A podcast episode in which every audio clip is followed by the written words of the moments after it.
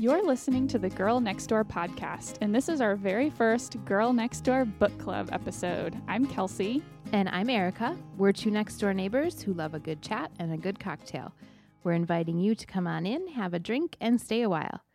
In this very special episode, we'll be discussing the books Delancey by Molly Wizenberg and Wild by Cheryl Strayed. Hey, neighbor. Hey, neighbor. And hey, fellow book club members. That's all of you listeners. Thank you so much for joining us. So, on every podcast episode, like you know, we make a cocktail to share. So, this week we thought it would be fun to make one inspired by Wild. And then, since reading Delancey made us super hungry, Mm-hmm. uh, we wanted to talk about a couple of recipes that we've made from Delancey. okay. So you were in charge of the cocktail. So what did you make for us inspired by Wild? Okay. I made an Arnold Palmer, uh, half lemonade, half iced tea, and I had hoped to make it half with Snapple lemonade since Mhm. um, Cheryl is so obsessed with Snapple lemonade. But it is nowhere to be found. Have they discontinued Snapple lemonade? I think it might have might Hmm. have been. Um, I've and you've looked too. So Mhm. between us, we've definitely looked at three or four different stores. Um, there's uh, iced tea, and then they have like or they have like half and half Mhm. already mixed. But I wanted to be in charge of the proportions. yes, So yes. anyway, I compromised on peach uh, Snapple peach iced tea. So you have the Snapple in there. Got the Snapple. Mhm. I got it, Cheryl and then um and then uh, just a different lemonade. Excellent. So Excellent. um yeah, all right. So cheers to book club. Cheers. I love that in the summertime. Oh, that's really good. So tasty. I think actually the peach iced tea is the way to go. I agree. Why have I never had that before? I don't know. So we actually had these before Yes, but not with peach iced tea. Last week. we tried with regular. on the first time that we Uh-huh. recorded this episode. This is Mhm. take 2 for Yes. us. if you follow us on Twitter, we um, had technical difficulties in the form of annoying static throughout the entire Yes. episode the first time we recorded. So this was supposed to be out July 9th on Uh-huh. Wednesday and will come out this weekend now. If you're listening to it, it's already out Right. clearly. Yep. But so this is take two, but we have Yeah. lots to say about these two books. So it'll and be good. it actually ended up working out for several reas- reasons. uh, One of which I think this is a superior Arnold Paul. I Palmer. agree. I agree. and we also tried out a couple more recipes because we had more time. So Yes. I had originally made um, the penne alla vodka sauce Mhm. with uh, From from, Delancey.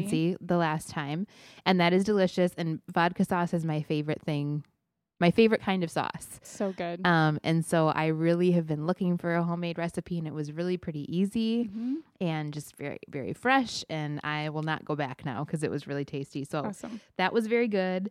Um, and actually, when we first started reading these books, you or when we first started reading Delancey, you had Mhm. texted me like, "Okay, we need to have a Delancey dinner party because I am dying to try that penne." hmm And it was really good. It was awesome. You brought me over a serving. I mean, it would have been so cruel if you were like, "It was amazing." It was so good. You're gonna have to go next door and dig in my fridge. yeah. Uh, so it was. I can attest as well. It was delicious. Excellent. And then, so then tonight, I thought I would surprise you, but you surprised me instead. Yeah. and- So- and the brownies surprised us. yes. So I, you were saying that you wanted to try my Kate's brownies. So I was like, okay, take two. I will just Uh-huh. bring the brownies. I don't even know if she Special knows I'm bringing treat. anything. Mhm.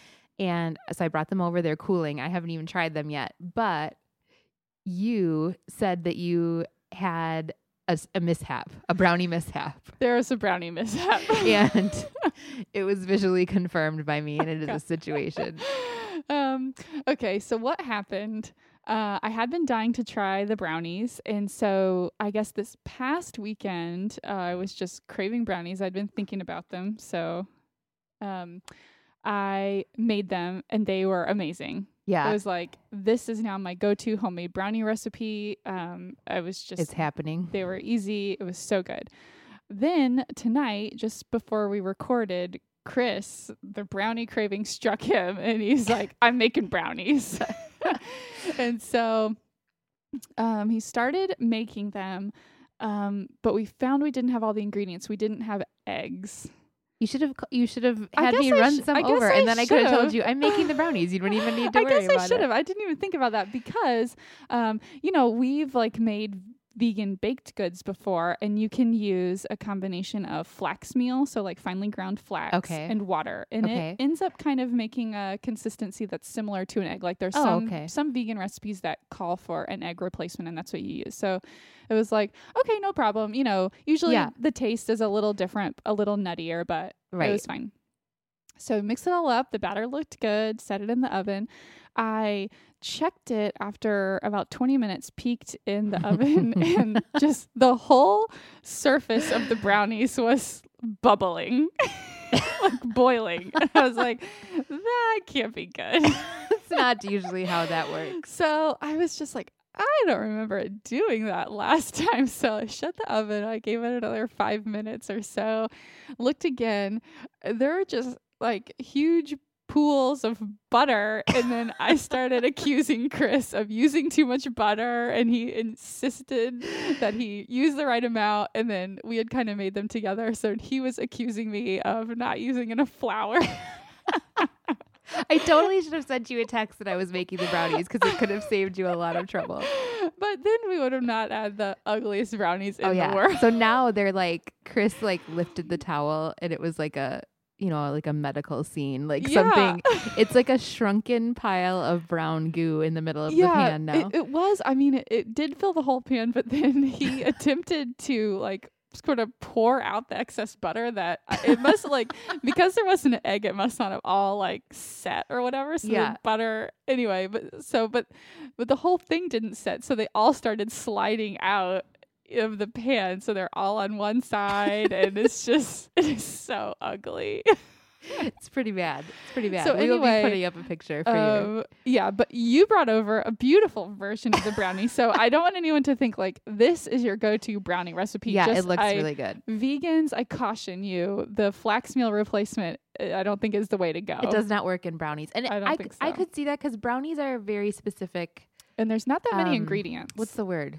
Consistency or Yes. texture? Yes. Yeah. And I think it gets because even if you use the regular amounts and you forget or the regular ingredients, but you Yeah. It's off are just off a little bit. they're like a way Yeah. weird texture, or they won't cook all the way. Yeah, Or yeah. Exactly. Ooh boy. So apparently each ingredient is very critical. yes. Please follow the recipe. this is the perils of baking, though. You can't just kind of wing it. That's that's part of the thing about baking. Mhm. So yeah. so we will let you know how those Yes. those turn out. Well, you've already attested that they're very good. Yes, So exactly. We'll see if mine I are have- as good I as have they full look. confidence. I just like, I mean, our pan of brownies was so sad. So when you walked in with You fresh were pan, so was like. Chris and I were like, yes. And I don't like, oh no, mine aren't very pretty. The parchment paper messed was it like, up. You're like, no, no, no, you no." don't understand what we have going on in the you kitchen. don't know ugly brownies. So, what um other recipes are you dying to try from oh gosh. Delancey? I Because there mean, were so many good ones. I know the penne and the brownies were like at the top of my list actually. So now that I've checked those off, ooh, I remember that there was a fried rice Mhm. that I kind of liked because it was kind of like a choose your own fried rice adventure. Yes, I agree. So- where she was giving you all the options. Yeah, and I Mhm. really like recipes like that where it's just kind of like, okay, just kind of use what you have in your fridge or Mhm. to your taste. And so, yeah, I think that might be up next. Yeah, mine is coconut rice pudding. So it's going to be a Oh, rice. yes. Rice is happening from Ooh, Delancey coming. up I forgot about that. I I love yeah, a good rice I'm pudding. glad you reminded me of Mhm. that. And that's a summery one too. I feel as though. I mm-hmm. should have made that tonight. Ooh. No, then, the th- brownies. But then we'd have be. no brownies. exactly, exactly. Okay, so why don't we get started talking about Delancey? Okay. Oh, actually, I have a little note in here that um, I had wanted to talk about kind of how we were gonna grade the books. Oh, that's right. This is kind of what we do. This is based yes, off of share our, our system. Yeah, this is kind of based off of our, our much smaller book club with only like 10 or 11 people. Yes. Not all of you listeners. Exactly. And when we get together, um, we each go around one at a time and we give um, the book a letter grade, like Mhm. like school. Mhm. So somewhere from F, which is probably like I couldn't even make it past the first chapter. This Yeah, I, hate and even that was a waste of those ten Exactly. minutes. Yeah. to an A plus, which is you know probably on your top five, top ten best books Mhm. of all time. Mhm. Um, so I just wanted to ask you, uh, kind of, so we can uh, calibrate here. What makes a book an A plus for you? Because people kind of have different Mm, things that they look mhm. for. I feel like number one is that I could recommend it to most people and it would be very universal. Okay. Okay. I feel like that to give it that A plus really Right. has to be like that so for your me. mom, like your friend at work. yes, like this is anybody could enjoy this book, even go across gender lines, ages. Right. That's how I feel. Okay. Um, that's one thing. The other thing is I need to think about it when I'm not reading it, Okay. It's a good one. and it needs to have some sort of lasting impact on the way I see the world. So, Okay. Like a book thief for me is an example Oh yeah, that's of in your a like top five. Top yeah, that's like game changer for me. Like, oh, Mhm. I've never looked at World War II that way. Mm-hmm. So Right. that kind of thing. So those are my three Okay. criteria. I think. Okay. How about you? Um, I I think I I don't think any of those were specifically, but I agree with you on all of those. I think that you have to yeah carry it with you once you finish it. That you can think of it uh, a year, several years later, and remember something Mhm. about it. Um, for me to get into the to to break into the A category, it has to not just be an engaging good read. That can that can be a B. I could have really enjoyed the book and the story, but it has Mhm. to also have beautiful writing. Yeah. Like I I s- I s- I savor the sentences. I Mhm. stop to reread something or I want to underline something or just, you know, the way the author put the words together is just wow. In and of itself, a thing of beauty. Yeah. I like Exactly. that. Mhm. So it has to have that element. Um, it has to have that element for me. And another thing I kind of thought of is that um, those would probably be the books that I would reread. yeah. I, I I rarely reread books, mm-hmm. But it I has, agree. it has to have that quality. I agree. That's a good one. Mm-hmm. That's a good criteria. I think. Thank you. Mm-hmm. um, okay, so uh, the first book we wanted to talk about is Delancey. So this book is by, it's a memoir by Molly Wizenberg, who writes the food blog Orangette. This is her second book, and it's about her experience um, opening a pizza restaurant called Delancey in Seattle with her husband, husband Brandon. And throughout the book, she shares recipes that are related to parts of the story, and it just kind of chronicles the the triumphs, the difficulties, and kind of everything that goes on behind the scenes of two people who have no previous experience opening a restaurant, Mhm. opening a restaurant. Absolutely. um, so what did you think? What letter grade and what did you think about Delancey? Um, I would give this one an A minus. Okay. And the only reason the minus is in there is because I I do think you have to have a certain um set of interests to really enjoy this book Mhm. as much as I did. So in Yeah. terms of recommending it for everybody, I think if you're not really into food, Yeah. obviously, because it's a Mhm. memoir with a collection of recipes. Um and then into like you know, the artisan side of food, I Mhm. feel like, and Mhm. food as as an art and as a hobby and as a Mhm. way of connecting people. Like if you don't feel strongly about those things, I don't think you'd necessarily enjoy it. Yeah. But she Molly is very down to earth. I love her Mhm. writing. I love her storytelling. Mm-hmm. Um I love books like this and I just I didn't even know this was a thing that people wrote like Yeah. cookbooks and memoir in Right, one. Like I thought it was I just didn't even know cookbook that was like a boring Exactly. thing on the shelf, you know, but it's becoming more popular, I feel like lately, or maybe I'm just coming across some that I love. Yeah. More Yeah. food bloggers seems like maybe they're doing this, Mhm. or I'm not sure. yeah. Yeah. like story of their life wrapped up in the recipes that they really feed people Yeah. and they really use Mhm. and in their homes and restaurants and so I just really like that. I have a little collection on my counter of books that I Oh, buy yeah, in hardcover Mhm, I that love like that. yeah, cuz I just I'm like this is I don't know, this is like what food in the kitchen and gathering is all about. So I just have a few um that I don't want to have on Kindle. I want to have the Mhm. hard copy. I want, you know, yeah. butter smudged on the pages. Yeah. and- Exactly. I love that. and have it be kind of a decoration for the kitchen too. So, Mm-hmm. um, I love how this book uh, uses really simple ingredients in the yeah. in the recipes, and she's very um, kind of passionate about that. Just rustic preparations and Yes. Local fresh foods, and just Mhm. using what you have. And I like that. It's Yeah. not pretentious at all. I feel like her recipes just give you a confidence. Like you, Yeah. you might see a recipe title like penne al vodka, Mhm. and it's like, ooh, that's kind of intimidating. Exactly. But then just her little introduction to the recipe is just, you know, oh, this is can just be a weeknight meal, or then I don't know, you just start reading the ingredients, Mhm. and it's like, okay, everything is familiar. I- I, can make that. Like there's like a little pep talk at the Mhm. beginning of every Yeah. recipe that a lot of books like this have, which I really like. Like this is okay, this is what the recipe says, but Yeah. this is how I actually do it. And Right. it's also fabulous like this. And I feel like that's how you learn to cook from a friend or your yeah, mom in I was the kitchen. gonna say it feels you know? like she's in the Yeah. kitchen with you. So I really like that about it. Um, I just really love stories that revolve around food, anyways, because I just Mhm. feel like there's something really important there. Like Mhm. the way we feed ourselves and the people that we love just says a lot. And so, Mm-hmm. And I think it's something we're kind of getting back to as a culture. yeah. Um, that not everything has to be instant or microwavable, and Mhm. so. I like that. Like I just Mhm. it just makes me feel cozy and Yeah. it, that's a value of mine. So I like Yeah. reading about that. Um I loved more than anything in this book though the story of her marriage Oh, and yeah. how um they're still married. Yes. They're do- it's going good. Spoiler Yes. alert. They're still married as far as I know. Um but just that like she was so honest about how going through any big changes like this can just be so hard on a marriage and even honestly like she she wasn't pulling any punches about herself and how she you Mhm. know if she acted like a brat she would say she acted like a brat and I liked that. yes. Um, I like that when she talks about opening the restaurant and makes a point about realizing she didn't want to be so involved. Like Mhm. she wanted to be that girl who was all in and helped out with the recipes Yeah. and oh this is a natural fit and how everybody thought that Right. you know, 'cause 'cause because she was such a already a food food writer, writer. yeah. She develops like no I but now I'm not writing at home or you know I'm not Mhm. making food at home anymore and this is not like this is not my thing to work in the Exactly. restaurant it took her a long time to get to that point and Mhm. realize it and i just liked that honesty um, about herself and about how Mhm. that affected her relationship um, i loved the pizzeria bianco connection Oh yeah, that was so She cool. talks about, that like, was so awesome. yeah we have a we have a like phoenix is not known for its food no, or the food scene but no. Pizzeria Bianco is in um, Phoenix and Mhm. is one of the first like this this whole wood fired pizza artisan Yeah. pizza kind of movement. yeah, and it ha- and and- it's gotten a national its Yeah. reputation. Mhm.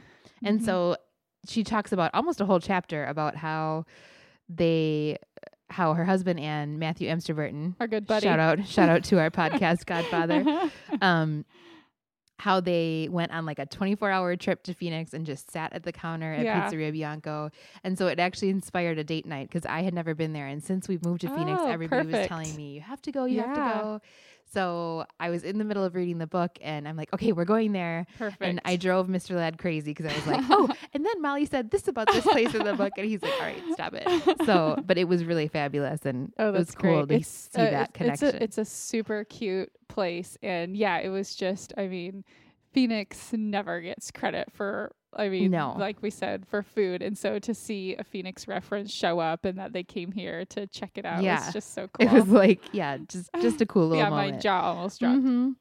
Um, I really liked the I, more than I thought I would. I liked the behind the scenes glimpses of restaurant life, Mhm. just Yeah, the kind of characters it attracts usually, Yeah. and just how hard the work is and how you even logistically. She goes into a lot of detail, but it's really interesting about how you logistically run a restaurant. yeah, like, and feed. I mean, Yeah. yeah, like forty people Exactly, at a time, that multiple seatings a night. not an easy thing to do, especially if you're trying to do it with The- fresh and the care and- that they're yeah, doing it. yeah. So I just really like that. Like when she talks about the dough and getting the dough just Oh right for the pizza and how they had to bring it to their basement of their apartment when it Uh-huh. got hot in the summer to rise overnight and Yeah. all of this that goes into it. And I'm like, man, that really is stressful. Like you hear about restaurants being stressful, but so yeah, I just loved that. I was, I liked that she was very honest about how the behind the scenes part of following any dream is always harder than it looks. Mm-hmm. Like you always think, oh, this is so glamorous. I That's what she was saying. Like, you know, this we're a couple and we're in love and we're opening this restaurant Right. with using both of our passions. And then it was Uh-huh. like, no, not that easy. Right. Um, and I was cracking up at certain parts too, where she's talking about Jared, the guy, Oh. the cook who works in the kitchen, and he's this like hot, inappropriate guy, and she's she's I don't know, she's doing something in the kitchen. He's like taking his shirt off, and she's like just right in front of her and stream try, of trying consciousness. to act cool Yeah. and not flustered. it was just funny. um, probably one of my favorites too is when she's talking about, um, she's talking about crying at a restaurant in London after the restaurant had opened, D- Oh. Delancey had opened, and she's having this moment in London with some friends when she finally gets a break, Mhm. um, and trying to figure out what it was that made her cry, and realizes that when she reads this quote that she had cut out a long time ago at home, and it said, You have to believe in life before you can accomplish anything. That is why dour, regular houred, rational souled State Department diplomats have done nothing for mankind. Why live if not for excellence? And she realizes that that's what Brandon wants for Delancey. Mm-hmm. That's what she wants in her writing, and that she wants that for Delancey too, Mhm. but it's not her passion, it's Right. Brandon's. And so, and that that's okay Yeah. and that this really is creating something beautiful and worthwhile and it's just kind of a cool moment i like Yeah. that quote Yeah. um, and then she just talks about at the end too how much this taught her about marriage and how she valued something she always valued in her parents marriage was how independent they were Mm-hmm. and that they let each other um, you know pursue different things and be individual people even as they chose to be together mm-hmm. and she says at the end um, that she doesn't know what's coming next, but I hope that we can always do this, that I can let him go, that he can let me go, and that wherever it takes us, we find the way back. And I just thought that was a really Yeah. cool, cool way to end the book. So yeah. I give it an A minus, Okay. and I liked it a lot. How about you? Okay, I I really loved it. Um, I loved Molly's first book, A Homemade Life, and so I just could not wait to get my hands um, on this. Uh, I'm giving it a a strong A. Mm-hmm. I think um, I I loved so many parts of it. I think, like you said, if you don't love food Mm-hmm. or I don't know. I, I think I think part of the reason why I love the book so much is because I had been following Molly's blog for a while and Mhm. like following the opening of Delancey, Mhm. and so just it felt something I was so interested in. So Right. I'm not sure if other people maybe don't have that interest in food or, you know, um, didn't know her as a writer already, if it would have such a special place for them. Mhm. But I still think there are a lot of people that would I still agree. really enjoy Mhm. it.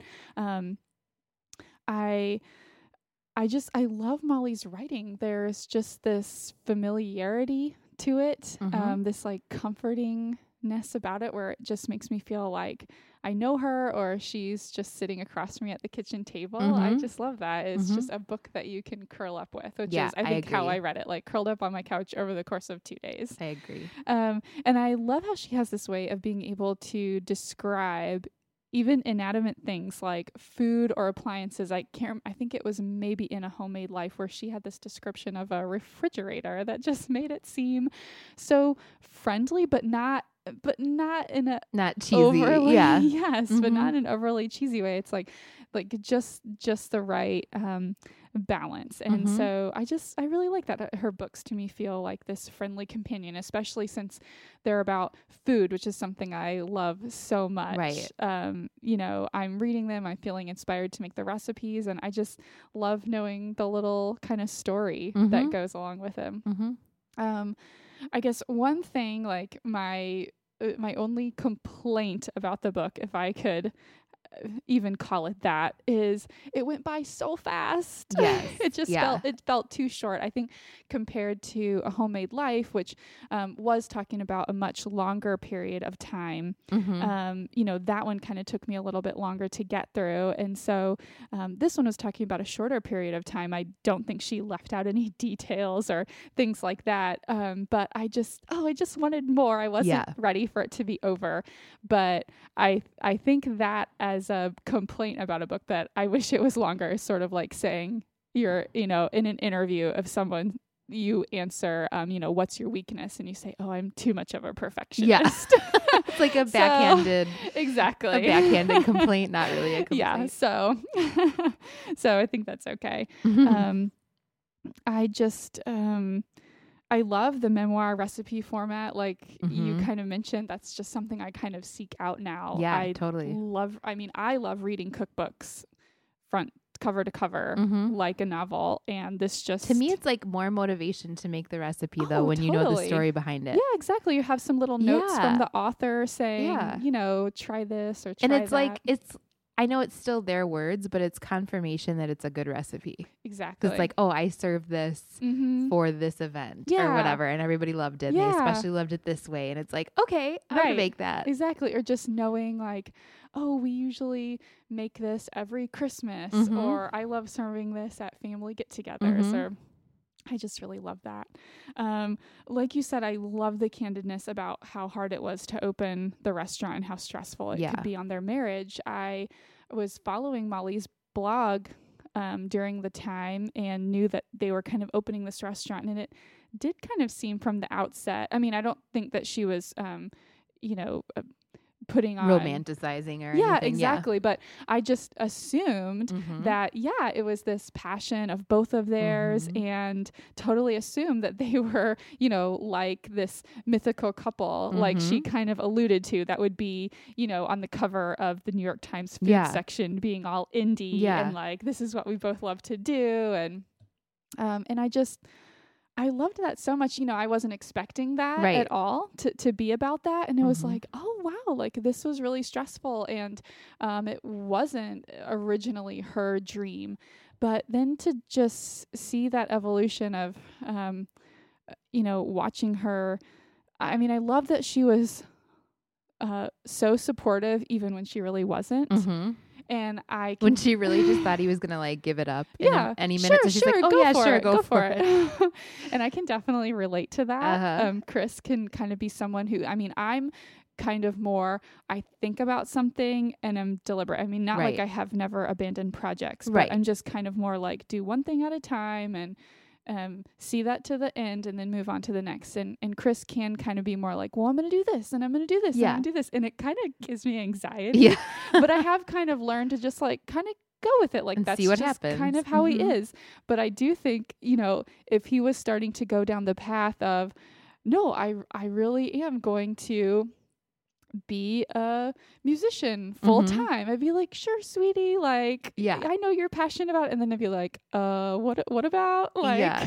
paying the bills and exactly. all of that. So yeah, it was just it was it was so interesting and relatable to see her be that way. And then when it's really happening, she's like, "No, Mhm. wait! Like I need to Mhm. now. I need to be really truthful about this." Right. And um, but then in the end, like you mentioned in that quote, um, realizing that you don't always have to have the same passions. You don't have to both be as passionate about something to still be doing it together or to Mhm. appreciate that passion. I agree. Yeah. or mean- or even encourage that yes. in a in a in an authentic way in the other Mhm. person. yeah, like you Mhm. don't have to be um uh, like just completely the same about everything. Yeah, It's like okay all you don't have to different both be all in. It's Yeah. okay. Yeah, and I think that we can hear that a lot that you have to both be individuals, but then I mean when you're really faced with what that means and like Mhm. just coming to terms with that, like we're still together, we still love each other, um, but we can be Yeah, and how hard that is to too. work toward common goals yeah, right. with different interests and different passions. Yeah. Like, okay, how does that look? How does that Uh-huh. actually work? Like, I like that she was real honest about that. Mm-hmm. Yeah. So another just really cool thing about reading this book was that Chris and I have eaten at Delancey. Yeah. oh, I'm so jealous. I need. To, I wanted to instantly book a flight to I Seattle know, when I was I was it. already thinking about like, ooh, can can we get there in the next year? Um, it just made me want to go back. Um, it was it was one it was one of a handful of memorable restaurant experiences that I've had in my life. That's it so was, cool. you know, she talked about wanting it to feel like a dinner party among Mhm. friends, and that is the memory that I have of it. That's even, I mean, I already had that memory before even reading that. That's what they, you know, set out to do. I just remember even just seeing it for the first time, just um, I don't know, just seeing the restaurant, seeing the font of the, you know, the sign on the door. Mhm. It, I just had this, um, I just had this feeling like I know we are going to have a great meal Mm-hmm. and a great time, mm-hmm. and and we totally did. That's cool. um, and so it was it was just really neat, kind of knowing all that went on behind it. And I Mhm. realized too, I, I guess I didn't realize at the time uh, that we were there, but the restaurant had only been open for about a year. So Okay. it was kind of cool to go there, kind of like in somewhat the early days. Yeah, like probably around the time period she talks about in the last half of the book, yeah, at least. Yeah, Mhm. exactly. Um, and it was while Chris and I were on our honeymoon. We went to Seattle and Vancouver. So anyway, that was just that was just so neat. Um, I had also uh, I'd underlined a quote that was from when um, Molly talked about eating at that restaurant in London when she ended up crying. Mm-hmm. That was just um, uh, just a really lovely description, and kind of when everything becomes clear, she's able to take this break and step back and see everything. But I underlined a quote um, because I feel like it just really illustrates the way that she's able to describe food Mm-hmm. in just a way that I love. So here's the quote it's about the meal that she's eating. The flavor was quiet at first, the way a train is when you just begin to see it down the track. But if you choose in, the bright green, minerally taste of the nettle came on and it hung there for a while, ricocheting around my mouth the way the flavor of an oyster does. Even after I swallowed, it was still there, ringing. And that just caught my eye because I would never I would never think to describe a flavor um, as real as a train Uh-huh. coming down the track, Mhm. but it just works. Mm-hmm. And I just I don't know, it's just every um it just seems like so many times I'll just think, wow, I never would have thought to describe it that way, but it's perfect. Yeah, You know, because you you can relate once Yeah. they've. it just seems very Mhm. it just seems very natural. Um so let's see. So I think um I think that's about everything I had. So yeah, just solid A. I actually already lent my copy to my mom and Oh, I nice. told her she needs to make the brownies. Not the vegan version, obviously. use eggs. yes. Oh, that's funny. um and so um So we had um opened up our Twitter and we just asked for readers to say like, "Hey, are Yeah. you reading too? Uh, what did you think of it?" And we did get a couple responses, and we'd love to have you continue to chime in if you have some Oh, yeah. thoughts or after you listen. yeah, we hope you'll tweet us or comment on Mhm. our um blog. Um, so one listener, Catherine, said on Twitter, and this is how I feel about the whole book too, that she thinks Delancey is a really a beautiful love story. It's not always easy to encourage your spouse in their wild dreams. Mhm. And that Yeah. really is it's a love story and in that way it is much more universal than Yeah. just a collection of recipes. Mhm. So we also had another benefit of Oh, yes. having to re-record this is our this is so cool. So we um we reached out to um both authors, to Molly and to Cheryl. We just sent an email to Molly and said we are planning to talk about your book on our podcast Mhm. and you know, if you have time, we would love to ask you a few questions. Um and I mean, I was just floored. I mean, I guess it's just Yes. feeling a little shy because I'm such a big fan of her writing. Yeah. But of course, she is just a regular person with an email account. right, and right. she is very nice. So she did write us back. Right. And then we proceeded to send a, send back and forth to each other a lot of exclamation points in email. So we did not at all play it cool. no, we didn't. um, but anyway, so we wanted to share um, Yeah. the questions we asked and what Molly had to say. Okay, so the first question um, that Kelsey asked was Were you nervous to share how stressful opening Delancey was and to be candid about disagreements that you and Brandon had?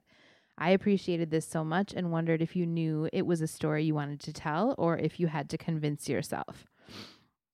Great question, Kelsey. Thank So you. Molly's answer was I was definitely nervous. Yes, I was nervous about what Brandon would think of the way I saw and told our story. And I was also nervous about how that story would be received by readers, but I wanted to do it anyway. Here's the thing I've always known that if anyone would come out looking like the villain in the story, it would be me.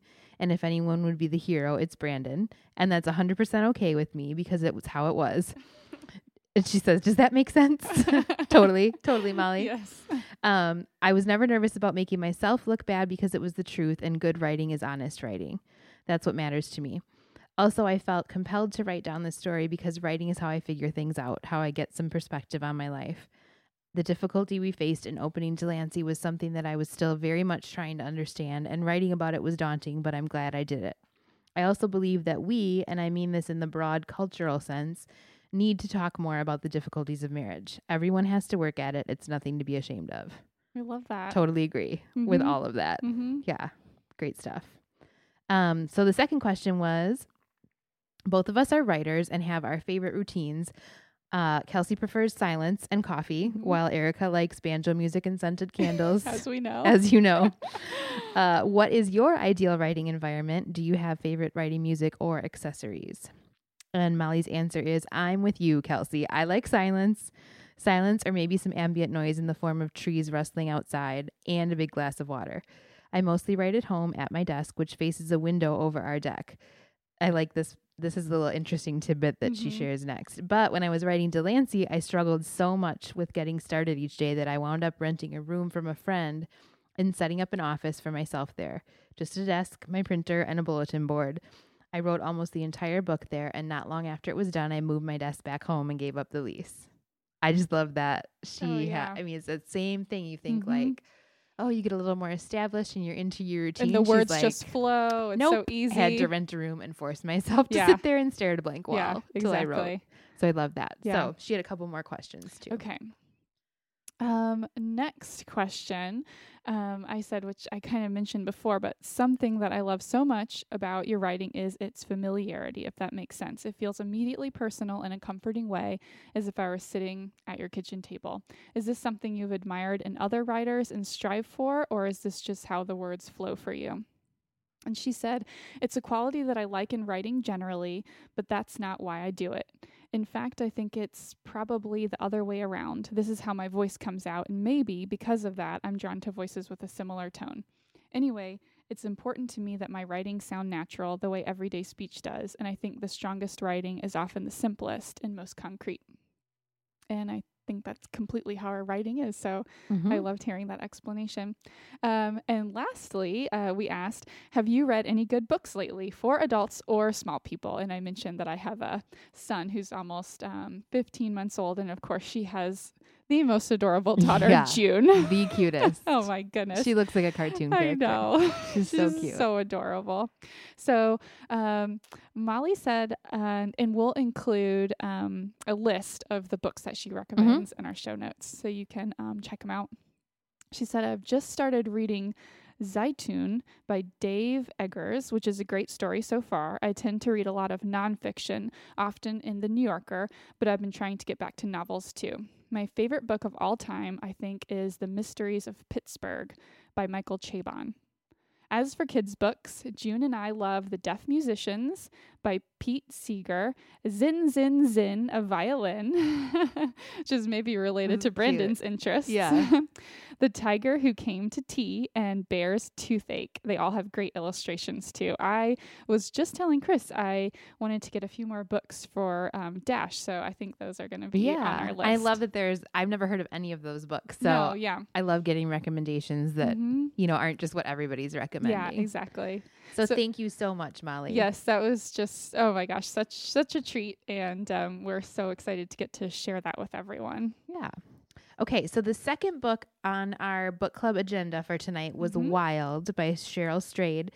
Um, and she had literally changed her name to Strayed uh, after her divorce because this book is about um, at 26 years old, her marriage had fallen apart previously, and her mother had died, and she just felt very lost um, and had actually changed her name to that because she had hyphenated name and didn't feel like it was a good Mm-hmm. good to go back to the first one because her family had kind of disintegrated at that point too, and so she just needed something new.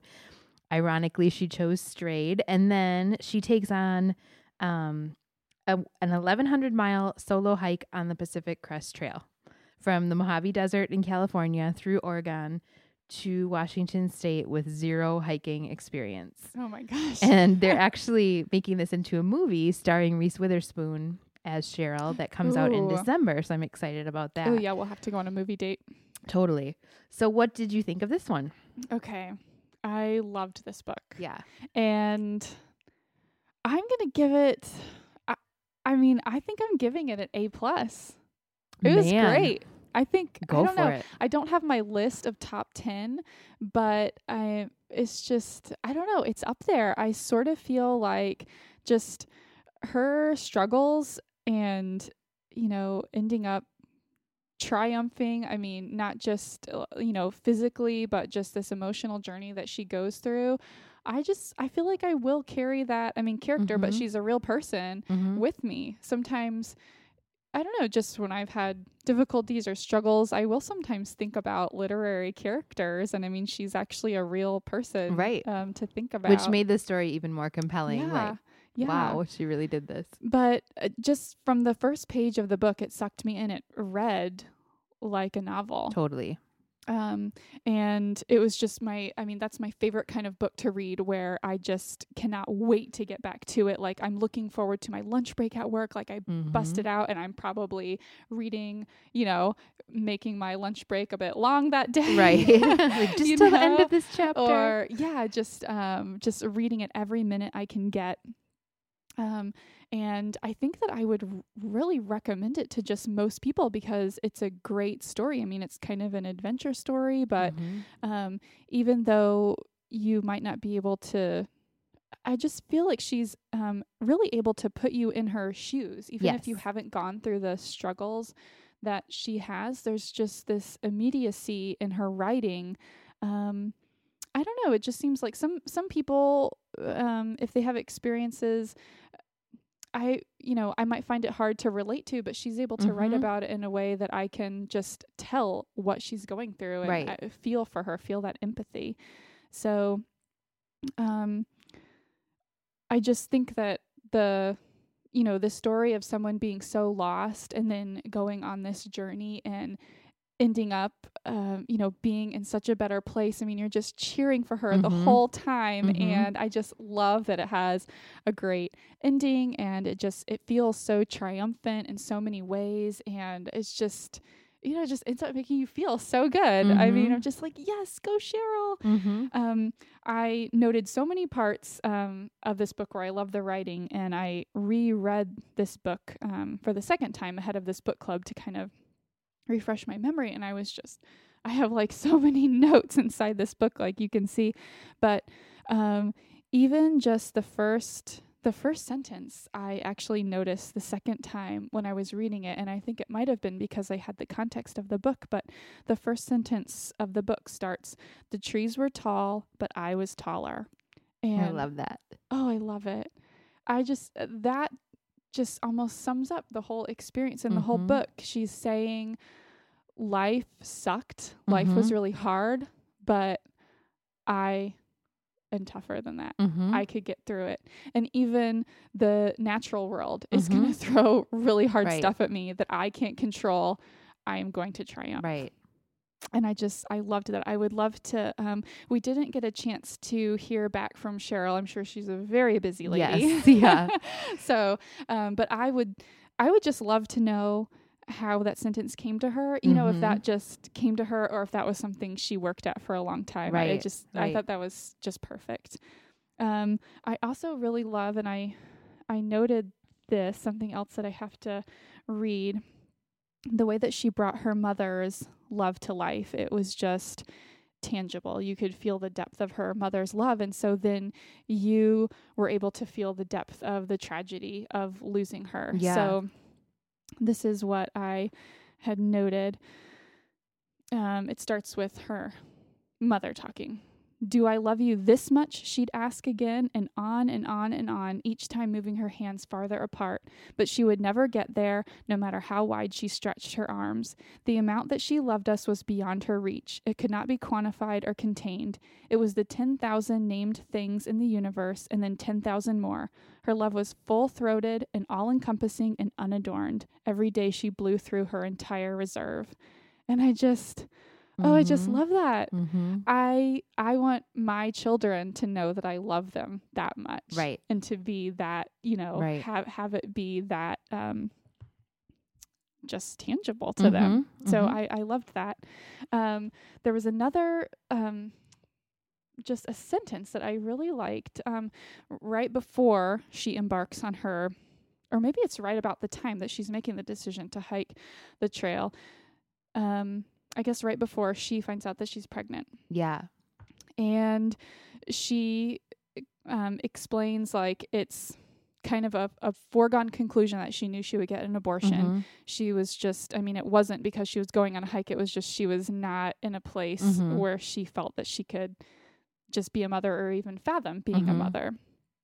Um, and I it just really struck me the way that she described um, that. And this is what she said.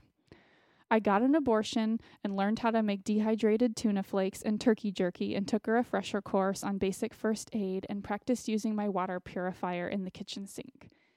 And that just really struck me because I think usually in a book, something a a pregnancy, a, a, you know, an abortion would just be this uh, major thing, and I'm not saying it wasn't a major thing for, but it would probably um, be a paragraph. I mean, a little bit longer, Mhm. and I just really liked it because it felt that um, it's part of her story. She wanted she wanted to be honest about that it Mhm. happened, but it wasn't something that she felt she wanted to dwell on Right. either.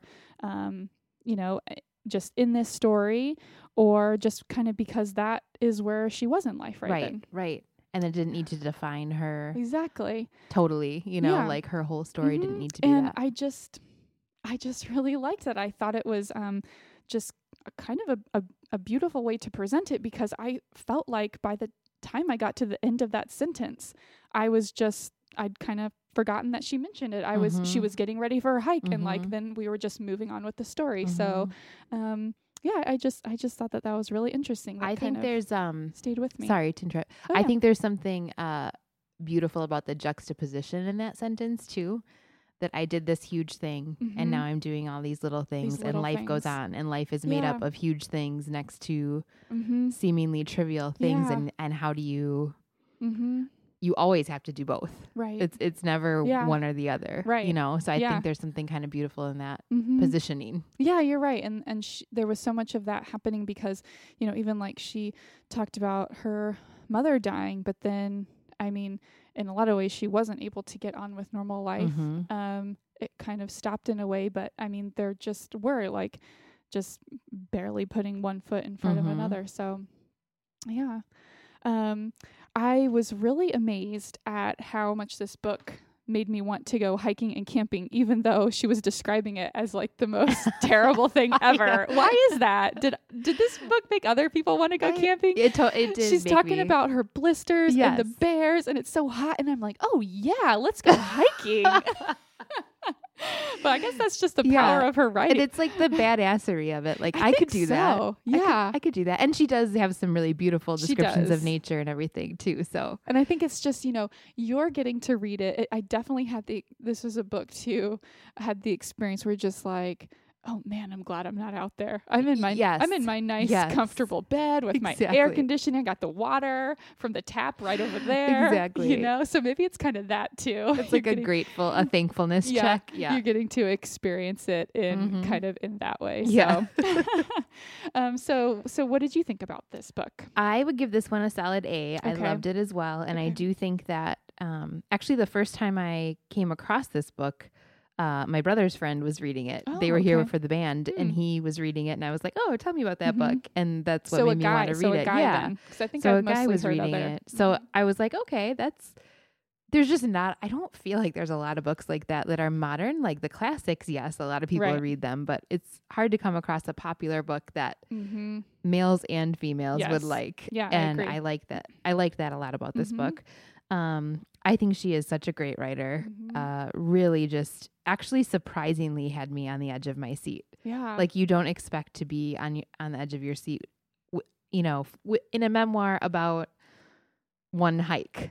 right. I mean, it's it's a grueling hike, but you just Right. don't expect that. Right. Like I loved actually in that way it reminded me of Castaway. Like I thought Oh, that okay. her the movie Castaway with Tom Hanks that I remember watching that movie and thinking that it spoke so much to the writing and his acting that I Mhm. would be ever holding my breath or on the edge of my seat when Yeah. it's one guy on just an island. Just watching him. Mhm. Yeah, but that that really said a lot, and that's how I felt about the book. It was just this intensely personal struggle, and she did such a great job of portraying that that I cared Mhm. what was happening around every bend of the trail, and I loved that about it. Um, I loved her use of metaphor. Like I Yeah. am. I think the whole book is one big metaphor, and then there is all Yeah. this little metaphor in there, like the trees and the, you know, even just the Mhm. the sentence about the abortion like it's Yeah. just like this huge metaphor for Mhm. life right and it's it's the arc of that is so brilliant in this Mhm. book i think um and then just her storytelling ability within that too so Mhm. i um I really like my favorite. One of my favorite sections was also towards the beginning of the book, and she says, um, "I looked north in its direction. The very thought of that bridge a beacon to me." I looked south to where I'd been, to the wild land that had schooled and scorched me, and considered my options. There was only one, I knew. There was always only one to keep walking. And again, that's just, it's really what the whole book is about and life is about, and that whole idea of putting one foot in front of the other. And I was um, finishing my manuscript as I read this Ugh, book, and it was just so inspiring to me that way because I highlighted tons of sentences that were Mhm. just that same, you know, It's hard, but I'm just sentiment. Yeah, that you just you don't you do have an option, but like it's Right. not really a good one the other Right, direction. So you might as well keep going and Mhm. how much you learn about yourself on the way. And that was just a cool it was a cool time for me to be reading this book. yeah. Um so something that uh I really liked too was the metaphor of monster. Oh yeah, her pack. Her pack. Mm-hmm. So she had this huge um, backpacking pack that she had no idea how to pack. So she put everything she could possibly think Mhm. that she might need in Yeah. there. And, you know, along the way realized that it was way too heavy and it was cutting into her and Yeah. making it more difficult and all these things she carried. And I just love that metaphor too, Mhm. that as she went, she had to let go Yeah. of certain things and realize that that wasn't important. And she'd meet other more experienced hikers on the way and they'd be like, oh my gosh, you don't need that. And yes. get rid of that. It's too heavy. And Yeah. it just, it was really interesting to me too how when you're in a low place, I feel like you hang on to stuff Mm. and people and like experiences so much tighter when what you may really Mhm. need to do is let go. Mhm. Um, but you don't feel like you can because she was so panicky, like, no, what if I need that? Right. You know, and Right. I, I just thought that was a really cool metaphor throughout the book too. Yeah. Um, and then the whole idea of fear. And I really, this is that whole like badass aspect of the book that I loved because she said, this is actually from Oprah's book club discussion because this was an Oprah club uh, book. Oh yeah. Okay. She says, the quote in the book is Fear to a great extent is born of a story we tell ourselves. Um, and she, Cheryl writes that on the first day of the trail, and she's speaking about her fear of rattlesnakes and mountain lions, Mm. and yeah. creepy guys in the woods and stuff like that. And then to defeat that fear, she tells herself a new story, and the story is that she's brave and safe and she's fine. Mhm. Uh, what do you think about this idea, which Mhm. she even herself calls it mind control? Yeah. Like, do you relate to that?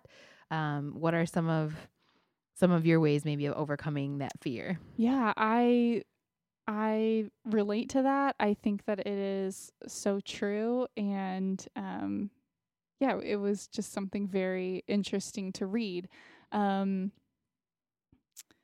yeah, I'm just, you know, I guess one thing that um I think I will kind of have that narrative that I tell myself, um, something sometimes that I do if I'm going through something difficult. Um, sometimes, I mean, this will be a much smaller thing, but Mhm. something really stressful at work. Mhm. Like, just I have so many projects, I have so many deadlines. Um, I kind of, I guess I, I kind of look back on other times and I just say, okay, you've never missed a deadline before. Right. So you're going to do it yeah. And then uh, it just kind of calms me down a little bit and it's just like okay i'm not exactly sure how it's all going to happen Mm-hmm. but it is so Mhm. let's just keep working Right, get to work right. and then it always works works that out mantra of telling yourself something is so powerful. I think. Mhm. I Yeah. really liked this specifically um, with fear and how I think as women, especially, we're told to be scared of things when we're Mhm. little. We're taught to think of ourselves as prey in a parking lot. right And, right and I think not there's like not in an overt way but all these Yeah. messages that then that's what you yeah, and we're not away. often given the message or being or praised, especially as young girls, for being brave yeah and being strong. Yeah. Like that's not it's what definitely more of a we're boy more- trait Yeah. So Mhm. I think that we're not used to internalizing that message and just telling Yeah. ourselves. Like I think of my husband when we're walking at night and he's literally not scared. right And I literally am. And what's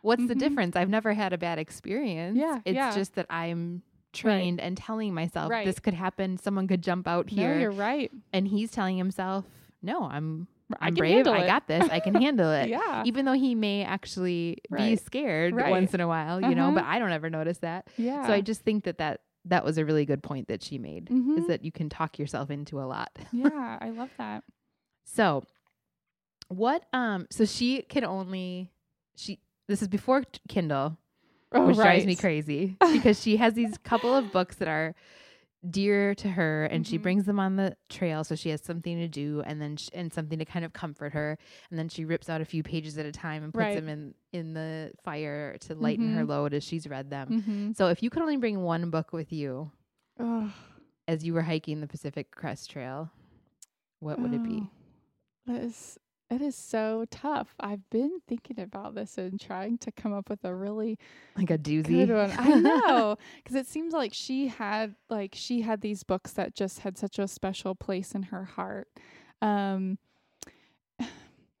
I feel like I'm not exactly sure. I feel like maybe I would want a book that had just a really strong badass character. Yeah. I mean, maybe I'd want to bring Wild along with me and be like, okay. you are my hero exactly. Um, maybe that. The other one that I thought about, um, the Glass Castle. mm-hmm Just beautiful writing, a story of triumph, even under um, really difficult Yeah. circumstances. I think that's one that we both love. So, The Glass Yes. Castle by Jeannette Walls. That's actually also a memoir. mm-hmm I would highly recommend that to anyone who hasn't read it.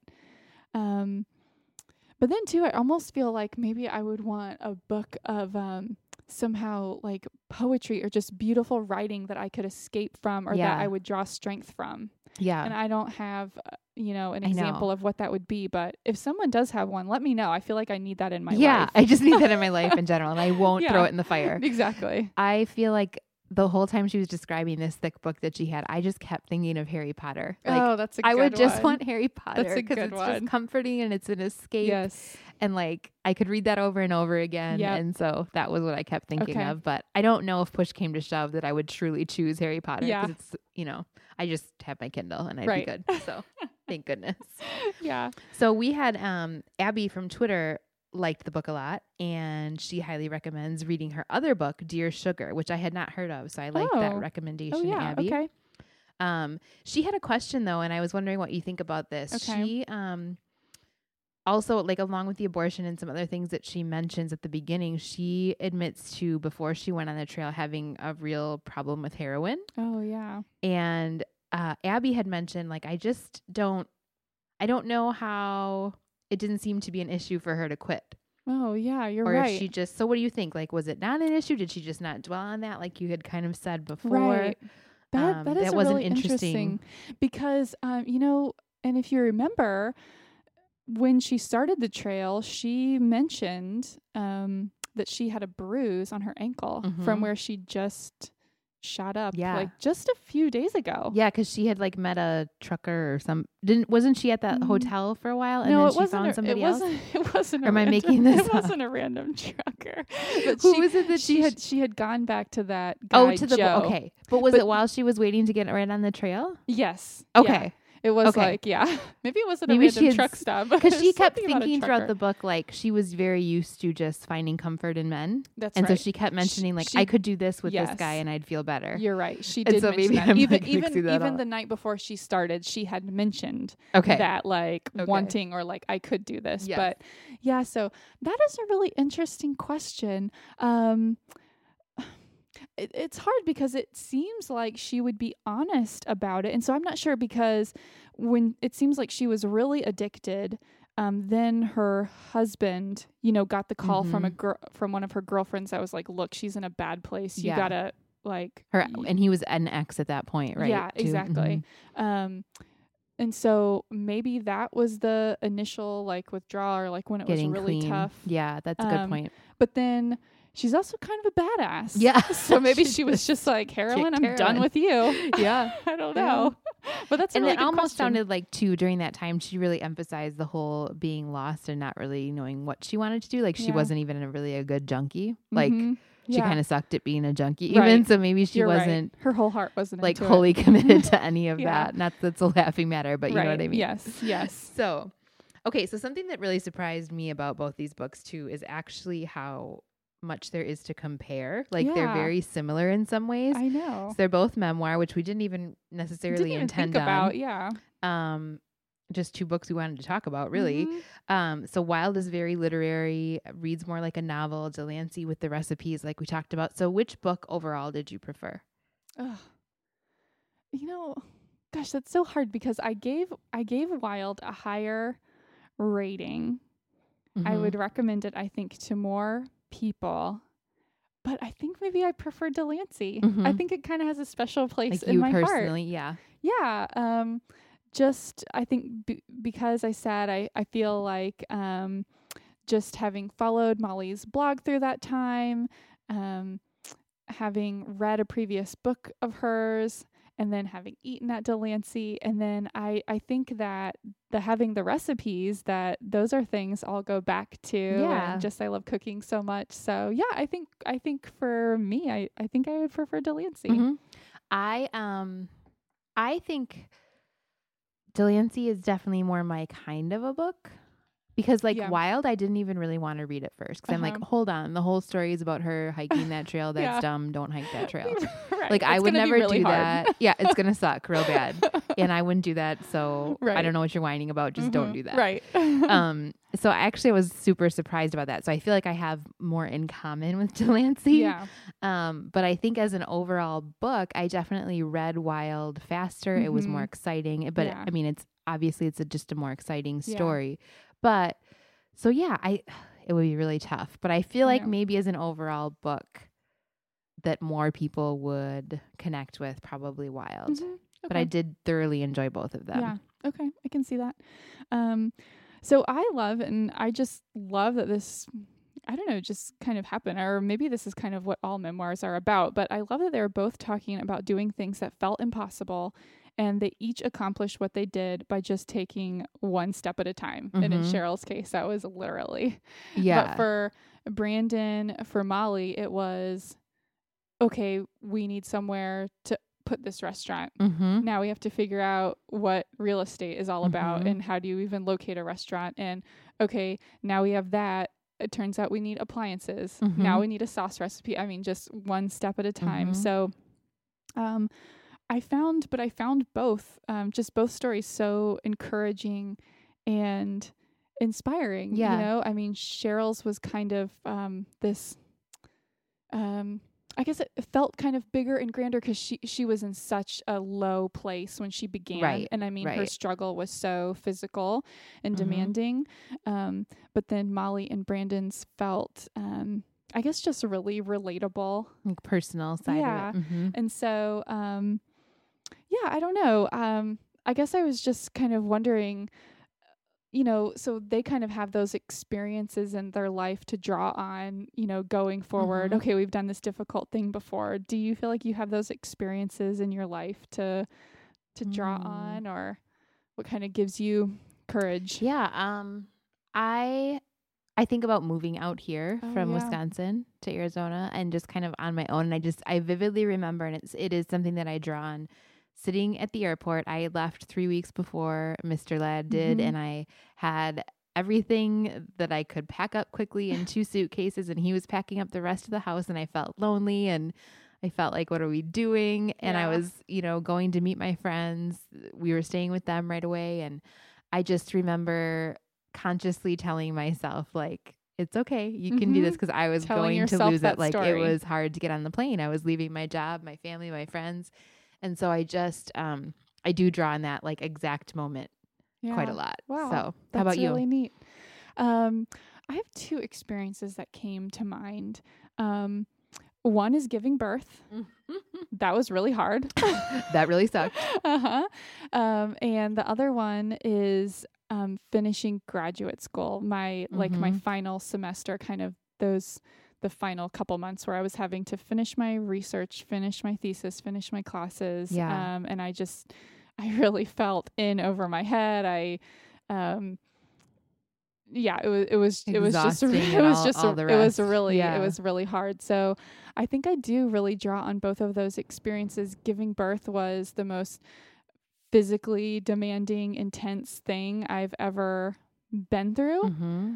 but um, it is really something that I'll think back on and think Mhm. I did that. Mhm. I, you know, and I, I'm proud of the way that I was able to grow through it. Mhm. You know, I kind of, actually, one of my, kind of one of my fears going into um, ha- giving birth was that I was kind of worried who I would become You know, I mean, Yeah. I um I'm I think a fairly mild Yes, mannered. I don't yes. cuss a lot. I don't yell. And so I was just kind of worried that suddenly I would become this cursing, yelling person. Monster. Yeah, that afterwards I would kind of be like, ooh, sorry Yeah. about that. And so- Disregard what I said. exactly.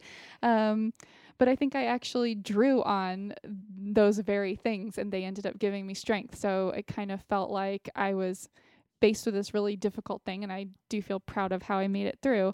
Um, for in graduate school, I think that that's kind of something that I draw on like when I have um, just difficulties in terms of like all these projects at work or just all Mhm. these things going on at um, in life or just when I feel that the expectations are very high, I can look Mhm. back and be like, okay, I got through that experience. Mhm. And, um, you know, if I was able to do that and I came through okay, then probably the effort that I can give on whatever it is I'm facing will be fine Right. and it'll it'll Totally. be okay. And there's just not even as much at stake, right? Like Yeah. that's how I always feel too. I kind of Yeah, exactly. if you've done something harder where Yeah, it feels like there's more at stake, you're like, Mhm. okay, that was my hmm actual life at stake Yeah. or Dash's life and in the case of you know, and I did Mhm. it. So like I got this. Yeah. Yeah. Yeah. So I just I really love that and it's just I mean it's just so inspiring to read about other people's struggles in their own, you know, unique and Mhm. personal way and see how other people handle it and their journey. So Mm-hmm. I don't know. I think I'm just I'm just gonna remember both of these stories and kind of draw on Be inspired. yeah, draw on both of those. Um let's see.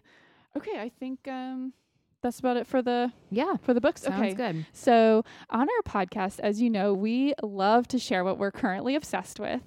Mhm. so, we decided we wanted to kind of pretend to be in Molly and Cheryl's um, shoes and share what we thought their current obsessions uh, would be based on what we know of them from the books. Yes. I love this.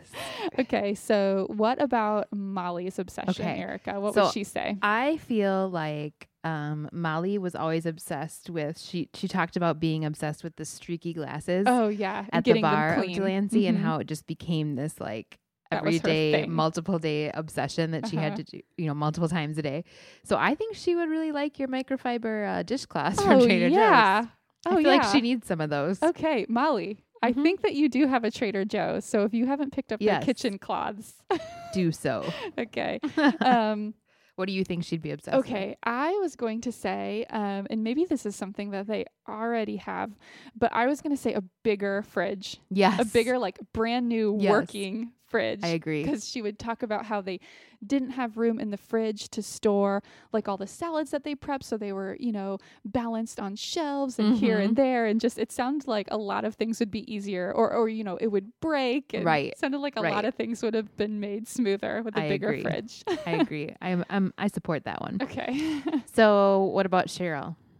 Okay. What would she be obsessed with? Oh man, I feel like she was obsessed with a lot of things. Like, Yes. there's a lot of things to choose: a hot shower, a Mhm. comfortable bed.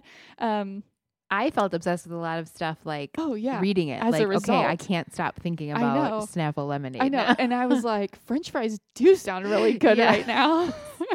um, but okay, what I'm gonna say are um, a brand new, very comfortable, well-fitting pair of boots. yes. Oh my gosh, She made a dire mistake Ugh. of having the wrong boots Didn't to you feel? with. Um, I I was kind of rereading, so this is fresher in my mind. I felt so mad. She talked about how you know she bought them at an REI at an outdoor store, had them fitted. Yeah. The guy made her walk around, and I just felt so mad. Like, what are you? Why did they For put how her much in she probably wrong- paid for those I boots know, at REI. exactly. like she did everything right. Right. You know, she should have. And then, oh, her feet were just oh in such a bad place. Yeah. I mean, she, all the, her blisters, Oh, her man. toenails were falling off. Oh gosh. and you just know. I mean, when I wear a pair of shoes to work that like is a little bit uncomfortable. Yeah, and you're I- not even doing oh, anything Oh yeah, I'm sitting at my desk. I cannot wait to get home and take them off. So, oh man. So anyway, yeah, that girl. I know she got some halfway through, but she deserves some new boots. I think that speaking of feet, this I couldn't stop thinking about this throughout the entire book. I think she should be obsessed with Band-Aid advanced healing blister cushions. Oh yeah, that's that sounds like This she should. I went on the worst blister vacation I've ever had in Oh, my life. We went to DC and I had bought some new like Merrell barefoot tennis shoe type things Oh, okay. And did not So break them in. And so no, it's like a no sock yeah, like meant to be worn with Ooh, no because it was summer and I was like, okay, I want something supportive, but I don't want to wear right. full on Yeah. tourist tennis shoes with white Yeah, socks. So, um, but yeah, I should have broken those in. Now they're super comfortable. yeah. and I had the worst blisters because I also underestimated the amount of walking in DC when Oh, you're like looking at mhm. monuments and Yeah. I mean, we had like fights in front of national historical treasures because I was like, Witnessed- I can't by Abe go Lincoln. any further. Yeah, just like dramatic scenes. Like I'm pretty like yelling at each other because he was like, "Well, I, do you want to just get on a plane and go home? What do you want to do?" there should be like little vendors with band-aids and stuff out. Totally.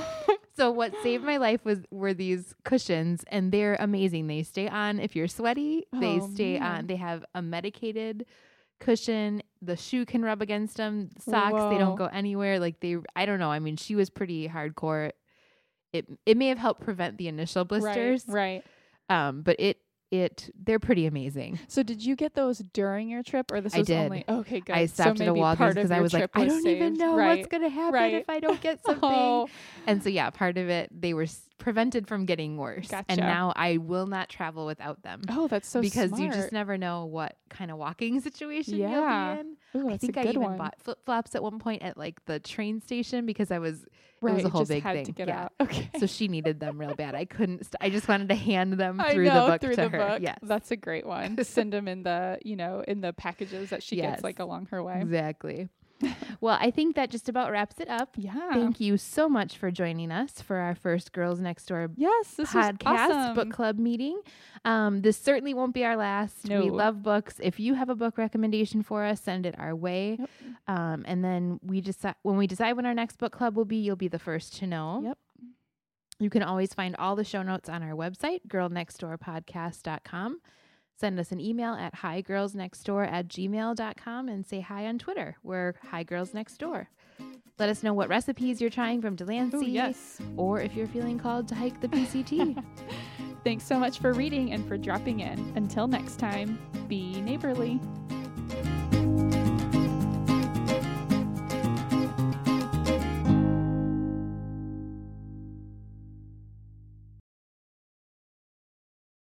You're listening to the Girl Next Door podcast, book club take two. the show where we like to talk about books two times, Uh huh. the same, same two books.